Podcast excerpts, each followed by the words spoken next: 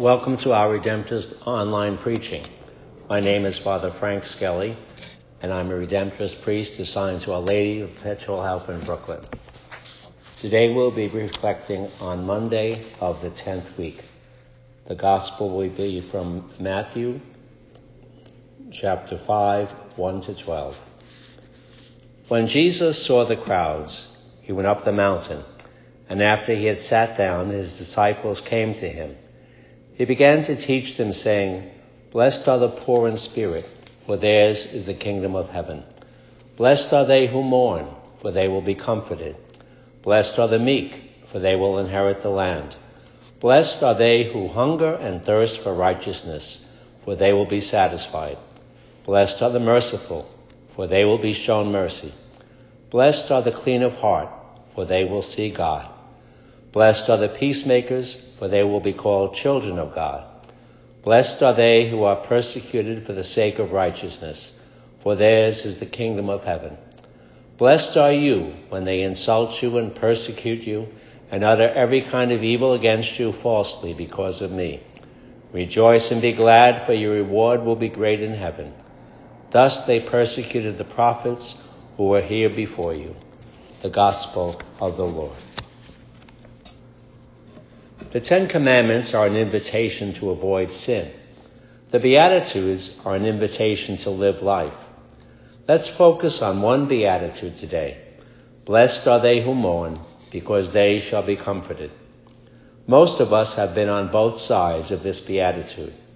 We have mourned losses in our lives, and we have tried to comfort those who are dealing with the death of a loved one, news of a terminal illness, or the devastation of divorce. The welcome of the family at a funeral mass captures this beatitude with these words Praise be God, the Father of our Lord Jesus Christ, the Father of mercies, and the God of all consolation. He comforts us in all our afflictions, and thus enables us to comfort those who are in trouble, with the same consolation we have received from Him. We so often say, I don't know what to say. I don't have the words to comfort this person. What do I do? We know from the book of Job what not to say or do.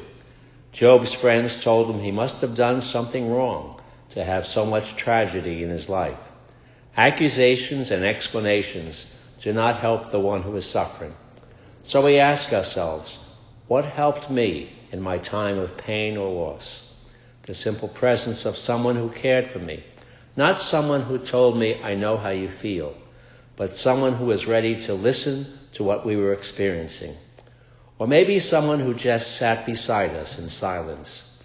The Corinthians were a difficult community for St. Paul. The first reading of today is his second letter to the Corinthians. Problems of division in the community, arrogance and pride, immoral behavior and scandal. And so he is trying to encourage them in their difficulties. St. Paul traveled with Barnabas, who was called the son of encouragement. Barnabas kept St. Mark from giving up on himself when he was not invited to be part of the new evangelization. Who has encouraged me in my times of difficulty? What was it they said or did?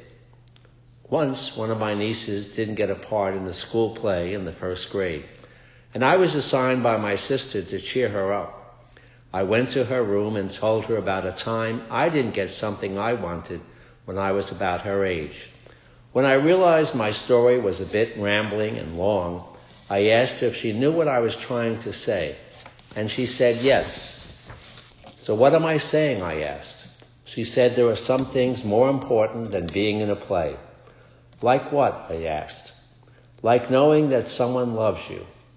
How do you know that? Well, they sit with you and tell you long stories instead of watching the Yankees on TV. A first grader knew the importance of presence. My words were inadequate, but my presence was important. We are comforted by the assurance of being loved. What we have received, we pay forward. We comfort others with the same comfort we have received. Let it be so.